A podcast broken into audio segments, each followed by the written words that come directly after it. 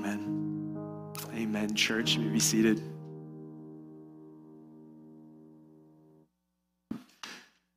Well, for those of you who don't know, my name is Kevin. I have the, the joy of serving here at Hope Ottawa. And today I have the absolute privilege of, uh, of opening the Word with you.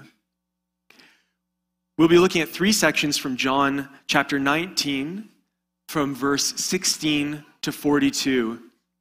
And while you turn there, I want to set the scene for you, I want to set our context. See, we're in Jerusalem. It's the, it's the, the, the week of the Passover. So this, the population of Jerusalem has swollen many times its size. We've gone through the Last Supper. We've gone through the last night of Jesus' earthly ministry. He's been betrayed. He's been taken before the high priest. Then he's been taken before the Roman governor Pontius Pilate because the Pharisees and chief priests, they want criminal judgment on him to allow them to make an example of him. And now he's been handed over them to them to be crucified. See, in the previous chapter, you'll remember that Jesus declared, Everyone who is of the truth listens to my voice. And Pilate's response to this, if you remember, was, What is truth? What is truth? Today in our text, we're going to see the truth of Jesus. We're going to see the truth declared. We're going to see the truth fulfilled, and then what our necessary response to the truth must be. To adapt a quote from, from A.W. Tozer, who said, What comes into our mind when we think about God is the most important thing about us. I trust that today you're going to see that, that from our text, who you believe Jesus is is the most important thing about you. See, the truth of Jesus has been revealed. The whole purpose of this book, the whole purpose of the book of John here is this so that you may believe in the only Son of God, and that by believing, you may have life in his name. And so, our big idea for today is this the truth of Jesus has been revealed. You must believe it to have life in his name. The truth of Jesus has been revealed. You must have, believe it to have life in his name. It's been revealed through the declaration who he is. It's been revealed through his sovereignty, through his control over all of the events leading up to this point, over the fulfillment of so many prophecies about him. I trust today you'll see that this story is, is a perfect fulfillment of the video we just saw of Isaiah 53. The truth of Jesus has been revealed. You must believe it to have life in his name. And first, the truth revealed, it has been declared. He is king. But who do you say he is? That's the question for today. Who do you say that Jesus is? We're going to start off reading from verse 16 to verse 22 for this section. Let's read. This is the word of the Lord. So they took Jesus, and he went out bearing his own cross to the place called the place of a skull, which in Aramaic is called Golgotha. So they took Jesus, that's the chief priests with a guard of Roman soldiers. They took him out just outside of the city to the place of the skull.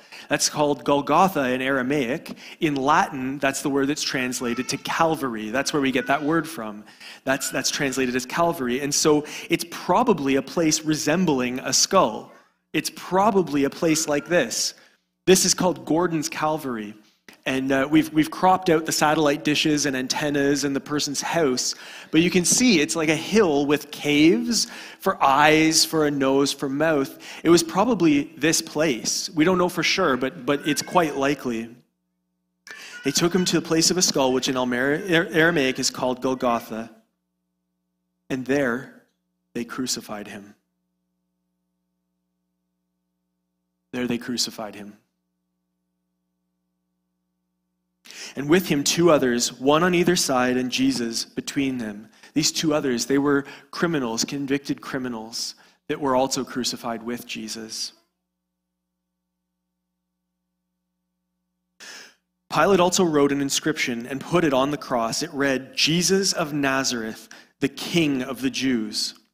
Many of the Jews read this inscription, for the place where Jesus was crucified was near the city, and it was written in Aramaic, in Latin, and in Greek. So it was near the city. It was just outside, maybe the place we saw. But this is, this is so key. Did you see that? It's written in Aramaic, Latin, and Greek. Jesus, King. Jesus is King. Now, Pilate, what's he doing? He's writing this to mock the Jews. But we know, we've seen before in, in our study of the, the, the, previous part of this chapter, God is sovereign over Pilate's mouth. God is sovereign over Pilate's hand to even be writing this. And not only is God sovereign over Pilate's hand to write this, but you see the three languages there Aramaic, that's the language of the Jews. That's the language they're speaking. Latin, that's the official language of the Roman Empire. And Greek, that's the common language of the whole entire Roman Empire. That's the language of business, of trade. That's what commoners would be speaking. You see God's sovereignty here? He truly is king, not only declared as truth, but truth to the nations, truth to all nations the Jews, the official Romans, the common language. Jesus declared as king. So the chief priests, verse 21, of the Jews said to Pilate, Do not write the king of the Jews, but rather, this man said, I am the king of the Jews. And Pilate answered to them, What I have written, I have written. Of course, Pilate is doing this to mock the Jews. But just as we saw last week, Jesus is using his mouth, his hand, to declare the absolute truth of his authority. We're going to take some time now together to declare that in prayer. So gather with your family, gather with, with anyone nearby if you're comfortable. And let's pray that truth in adoration to God.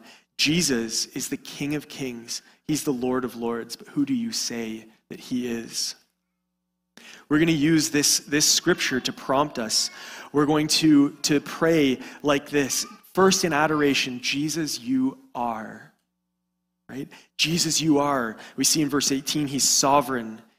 In verse 19, he's declared Jesus of Nazareth, the man, Jesus of Nazareth. He is fully man, but he is Jesus Christ, fully God, our Savior, the Messiah. He is the true King. We'll start with Jesus, you are, and declare his holiness, declare who he is.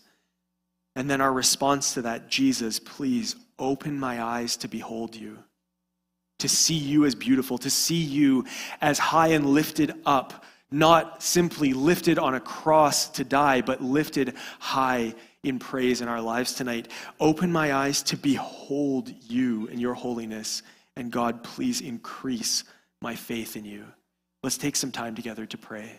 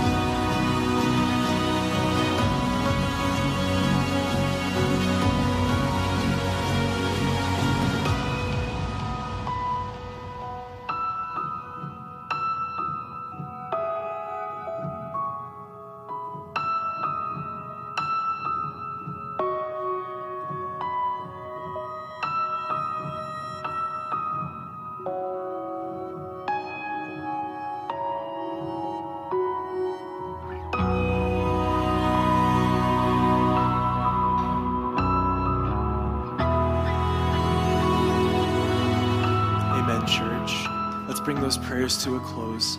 Lord, we thank you so much that you are sovereign and fully man, fully God. You are our Messiah and our true King. We pray that you, again, Lord, would open our eyes to behold you and today increase our faith in you. Amen. Well, church, we've seen the truth of Jesus revealed. You must believe it to have life in his name. The truth has been declared that he is king. But the truth has also been fulfilled. It is finished. Jesus fulfilled the word of God. Will you believe it? Let's read from verse 23 to 37. And when the soldiers had crucified Jesus, they took his garments and divided them into four parts one part for each soldier, and also his tunic. But the tunic was seamless, woven in one piece from top to bottom. See, in public criminal executions, the soldiers were allowed to share the personal effects of the condemned, but his tunic, it was seamless. It was woven around in one piece. It's a long shirt, a long piece. It would unravel if it was cut and they cast lots for it. It was, it was like rolling dice for, to gamble for his clothes. They said to one another, Let us not tear it, but cast lots for it to see whose it shall be. And see this, look in, your, in the word here. This was to fulfill the scripture which says, They divided my garments among them, and for my clothing they cast lots. This is Psalm 22, verse 18, written oh, a thousand years before the events that we're looking at today. A thousand years. And other gospel recountings show that Jesus and, and some of the scoffers, the onlookers, they quoted at least four different complete verses from this psalm. He is sovereign, fulfilling his word. So the soldiers did these things, verse 25, but standing by the cross of Jesus were his mother and his mother's sister, Mary, the wife of Clopas, and Mary Magdalene. So Jesus' mother at this point, she's in her 40s or 50s, almost certainly widowed. Her sister is there, Mary, the wife of Clopas. Clopas is a, a, man who Jesus, he was a disciple. He was a man who Jesus met on the road to Emmaus later after he was resurrected. And, and Mary Magdalene, Jesus had healed this woman, cast demons out of her, and she was his disciple since then. When Jesus saw his mother and the disciple whom he loved, that's John, standing nearby, he said to his mother, Woman, behold your son. And said to the disciple, Behold your mother.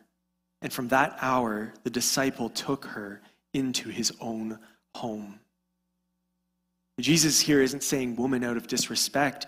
He's saying it probably to put her on an equal footing, that she is equally loved, that she's not to be elevated uh, to any, any more than any other person, but that all are loved. And, and why does he why does he entrust her to John? Jesus has brothers. He has brothers that could take care of her. But his brothers aren't believers yet. His brothers aren't believers. And so this is an act of love. This is an act of care for her soul as well that she's entrusted to John to take care of her. He's fulfilling even more of the law by further honoring his mother and even fulfilling his own law that you love as I have loved you. He is showing us how to fulfill this. See, the truth has been fulfilled, and it's been fulfilled willingly. Verse 28 to 30. After this, Jesus, knowing that all was now finished, he said, again, to fulfill the scripture, I thirst. See, Jesus, this is the character of God. Jesus knows all things and he is in control of all things. He says, I thirst. Again, Psalm 22, verse 15, that his mouth was dry. More so, fulfilling Psalm 69, verse 21, they gave sour wine for my thirst. Real thirst, yes, of course, but also we can see it symbolically as spiritual thirst. You see, in between verse 27 and 28 here, This is the three hours of darkness from noon to 3 p.m. that we read about in Matthew 27. He has just cried out, or he's taken this wine maybe just to wet his lips enough to cry out, My God, my God, why have you forsaken me? A jar full of sour wine stood there, so they put a sponge full of the sour wine on a hyssop branch. Remember that. Remember this. This is going to be important. On a hyssop branch and held it to his mouth. When Jesus had received the sour wine, he said, It is finished. He bowed his head and he gave up his spirit. Now, this sour wine, this isn't the wine mixed with myrrh that he was offered before crucifixion. That was a sedative. This isn't that. This is a, a, cheap drink that'd be there for the soldiers to, to keep them hydrated. But for any real thirst, it would be awful.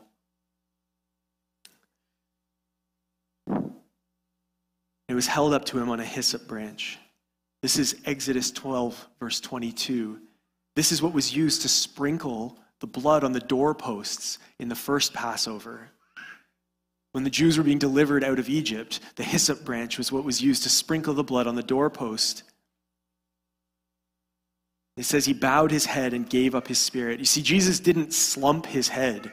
He gave up willingly. He lowered or raised his head back on purpose. Nobody took his spirit. He has authority over it. John 10, verse 18 says, Jesus says, No one takes my life from me, but I lay it down of my own accord. See, not only does Jesus lay his life down willingly, but we'll also see here he lays his life down sovereignly. The truth has been fulfilled both willingly and it's been fulfilled sovereignly. Jesus is the true Passover lamb. He has authority over life and death. Verse 31 to 37. Since it was the day of preparation, and so that the bodies would not remain on the cross on the Sabbath, for that Sabbath was a high day, you see, the religious leaders here, they're so careful to observe their customs, even while murdering an innocent man. The Jews asked Pilate that their legs might be broken, that's to hasten death, and that they might be taken away. So the soldiers came and they broke the legs of the first and of the other who had been crucified with him. But when they came to Jesus and saw that he was already dead, they did not break his legs. Now, these soldiers are, are professionals.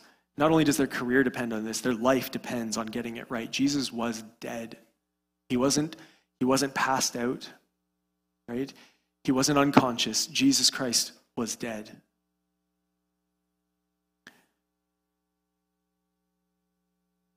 When they came and saw that he was already dead, they did not break his legs, but one of the soldiers pierced aside with, his, with a spear, and at once there came out blood and water.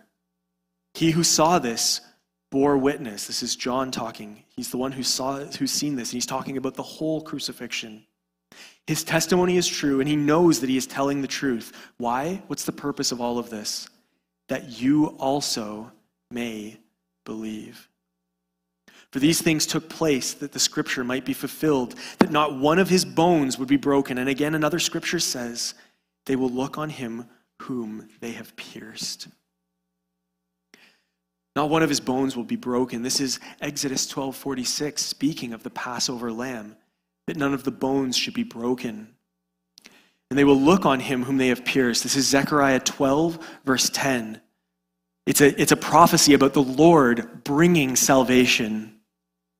It says, I will pour out on the house of David and the inhabitants of Jerusalem a spirit of grace and pleas for mercy, so that when they look on me, on him whom they have pierced, they shall mourn for him. Jesus is the true Passover lamb. He is willing sovereign. He did this for us. Let's pray. Lord, you are the perfect Passover lamb.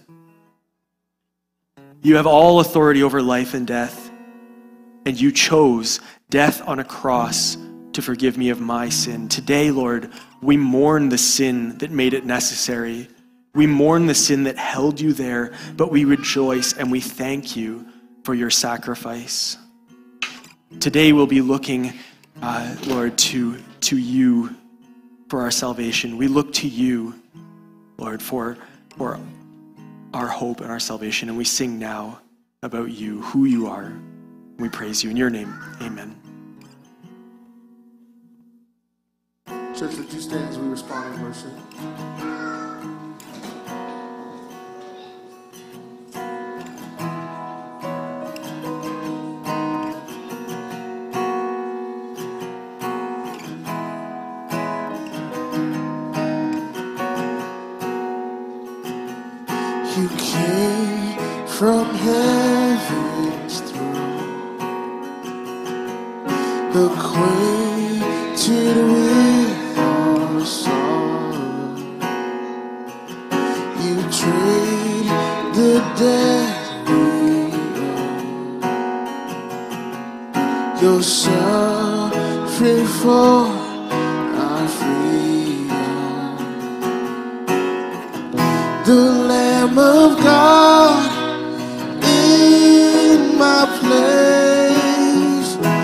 blood poured out, my sins erased. It was my death.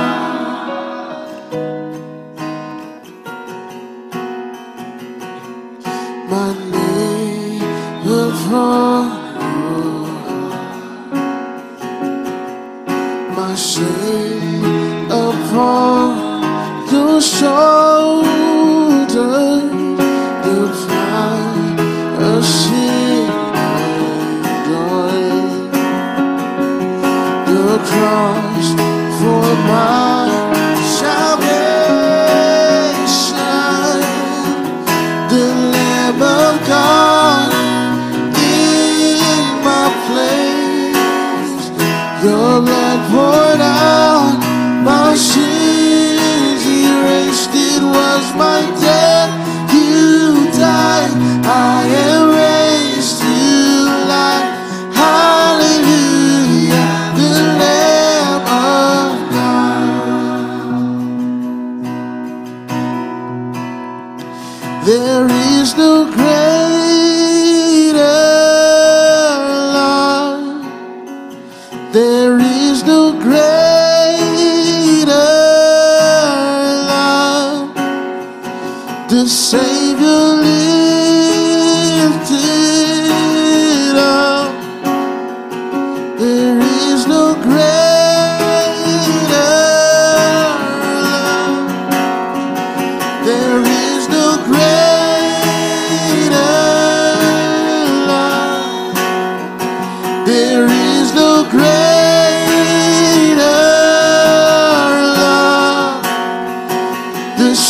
good.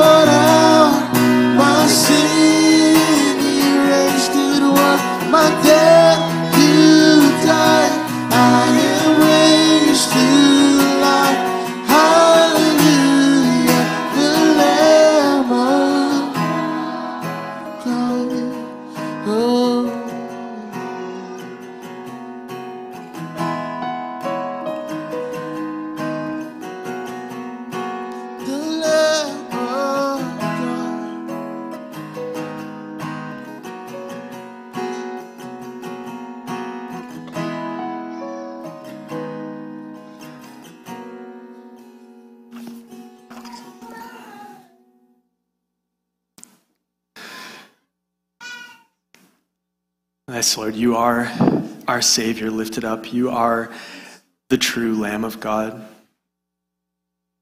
We've seen the truth declared that He is King. We've seen the truth fulfilled.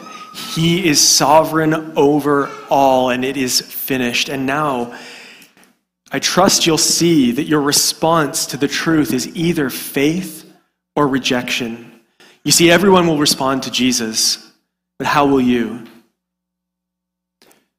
How will you respond in faith to Jesus with your family?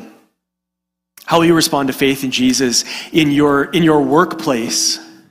In what God has called you to do diligently, in who God would t- call, call you to, to, to tell about Him.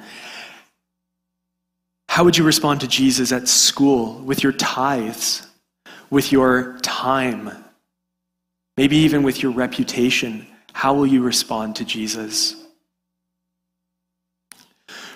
We're going to finish our reading today, verse 38 to 42. After these things, Joseph of Arimathea, who was a disciple of Jesus, but secretly, for fear of the Jews, asked Pilate that he might take away the body of Jesus. And Pilate gave him permission, so he came and took away his body. Now, who's Joseph of Arimathea? We see that he was a disciple in secret out of fear. Right? Out of a fear of man, he was, he was a disciple of Jesus. But we know that he was a very wealthy man. He was actually a member of the Sanhedrin. That's the council of Jewish leaders. He, was, he had a lot to lose. He had a reputation to keep. He was risking his life by being identified with Jesus. Jesus was just crucified by an angry mob, and he's identifying himself as a follower of Jesus. He's risking his life. He was living in a fear of man, but now, in the fear of God, as he goes public, he asks Pilate for Jesus' body. And Pilate here gives him permission, further confirming that Jesus was, in fact, dead and not simply unconscious. Pilate would have confirmation of death. Pilate's position, Pilate's life depended on this. We read, read going further. And Nicodemus also, who earlier had come to Jesus by night, that's in John 3, where Jesus tells him he must be born again or he will not see the kingdom of God. He came by night bringing a mixture of myrrh and aloes, about 75 pounds. All right? Kids, think about this. How much, how much do you weigh? Do you guys know how much you weigh? Probably like 30, 40 pounds, somewhere in there. Imagine this. Imagine two of you. If you have brothers and sisters, can you take one brother on one hand? You take a sister on another hand, or if you're a sister, take the other the others. Like that's even more impressive. Can you pick them up? That's 75 pounds. That is a lot of burial spices. In fact, it's the amount required for a royal burial.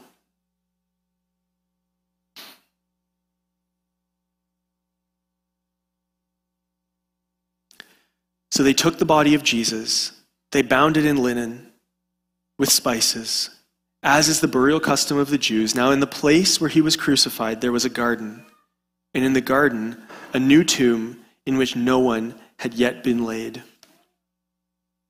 So, because of the Jewish day of preparation, that's preparation for the Passover, since the tomb was close at hand, they laid Jesus there. So, you look at the text again, look down at, your, at, at the text here, at these acts of faith. You can't escape a response to Jesus. Everyone will respond in either faith or rejection. Who do you say Jesus is? Pilate responded with rejection. The two criminals crucified with Jesus, they both responded. One in faith, saying, Jesus, I believe in you. And Jesus saying, I assure you today, you will be with me in paradise. The other criminal responding with rejection, rejection and mocking. The Jews responded. They responded with rejection, with scorn, with more mocking. Joseph and Nicodemus, they were already believers, but they were living in a fear of man. But they responded to faith in extravagant worship. This was their response. You see, everyone must respond to Jesus one way or another, but how will you? Will you count the cost? Will you count the cost to your time, to your treasures, the cost in your talents, the cost in your reputation. Joseph and Nicodemus responded with the honor worthy of a royal burial at the risk of their position, their reputation, and even at the risk of their lives.